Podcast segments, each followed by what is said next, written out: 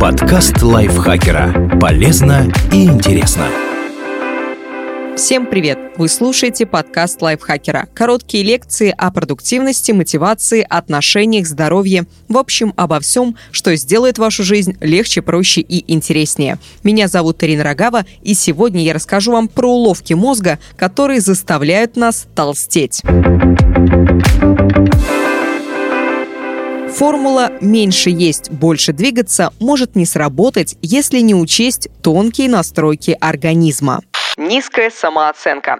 Излишняя строгость к себе омрачает жизнь и влияет на объем талии. Представители индустрии похудения зарабатывают на том, что заставляет людей плохо себя чувствовать и излишне критично относиться к своему телу. В результате человек, попавшийся на эту уловку, тратит деньги на таблетки, продукты для снижения веса, покупает планы питания, которые не работают. Люди с низкой самооценкой винят в неудачах не шарлатанов, а себя, расстраиваются еще больше, опускают руки и перестают себя ограничивать в еде, а затем вновь покупают продукты для похудения. Но это чревато эффектом йо-йо, когда после строгих пищевых ограничений человек набирает больше, чем сбросил. Как бороться? Самый простой путь стать менее строгим к себе – работа с психологом. Специалист починит мозг и сделает жизнь проще. Есть и план «Б» – привести себя в форму работающими способами. Например, начать считать калории. Правда, есть нюанс.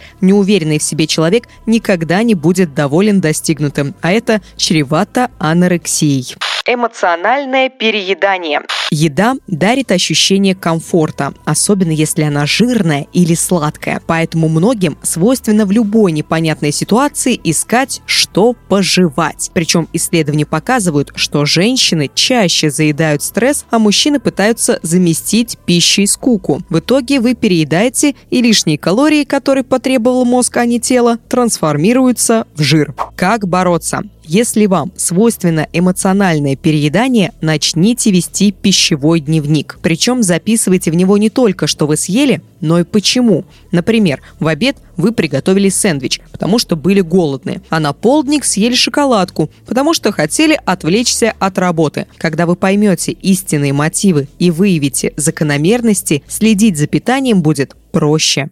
Депрессия. Исследования указывают на прямую связь между депрессией и набором веса. Установлено, что это расстройство – один из факторов, по которому можно предсказать ожирение у человека в будущем. Отмечается обратная связь. У людей с ожирением выше риск депрессии. Как бороться? Депрессия – это не просто проблема с настроением, а серьезная болезнь. Поэтому с ней нужно обратиться к психиатру слишком строгий подход к похудению. Вы начали считать калории, ходите в спортзал и ввели для себя армейскую дисциплину. Но именно такой строгий подход может не принести желаемых результатов. Если вы едите слишком мало или тренировки слишком изматывающие, мозг будет препятствовать сбору веса. Во-первых, организм не в курсе, что вы создали ему суровые условия специально, поэтому он переключается на режим выживания. Исследования показывают, что клетки мозга умеют предотвращать сжигание жира в условиях жесткого дефицита калорий. По мнению ученых, этот механизм был выработан в древности, когда еда в организм поступала нерегулярно, и он должен был сам грамотно распределять запасы энергии между приемами пищи. Кроме того, стресс приводит к выработке кортизола, который препятствует способствуют сбросу килограммов. Во-вторых, строгие ограничения приводят к одержимости едой, что заставляет вас объедаться, как только вы прекращаете следить за питанием. И снова срабатывает эффект йо-йо. Как бороться? Не гонитесь за быстрыми результатами. Выбирайте сбалансированное питание и тренировки, которые делают вас сильнее и радостнее,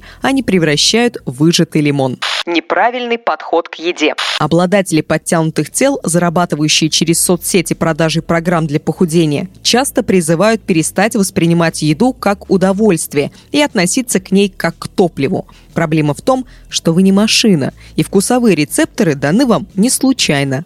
Если вам говорят, например, есть больше куриных грудок, но вы их терпеть не можете, остается только гадать, как быстро эта пищевая стратегия зайдет в тупик. Как бороться? Гораздо проще придерживаться здорового питания, если учитывать гастрономические пристрастия. Но выстраивать меню придется самостоятельно, хотя бы потому, что никто не знает ваших предпочтений лучше, чем вы сами. Восприятие еды как вознаграждение. Еда-награда, предусмотренная самой природой. Прием пищи вызывает выработку дофамина, который активирует центры удовольствия в мозге. Если поощрять себя едой за успехи и свершения, удовольствие становится еще сильнее. В итоге формируется тесная связь между пищей и приятными ощущениями, что заставляет есть, даже если аппетита нет. Например, в детстве вы ели торт только по праздникам, и сейчас пирожное – самый простой способ поднять настроение и сделать день особенным.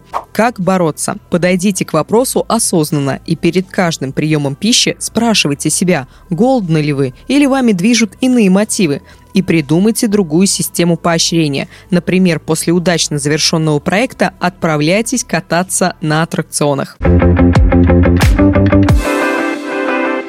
Автор текста Наталья Копылова. Спасибо ей огромное. Вам, как всегда, благодарность моя большая за то, что дослушали выпуск до конца. Как всегда, скажу вам вещь одну.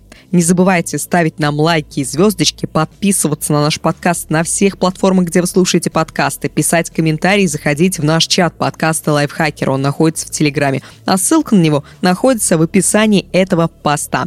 Я же с вами прощаюсь. Пока-пока. До следующего выпуска. Подкаст Лайфхакера. Полезно и интересно.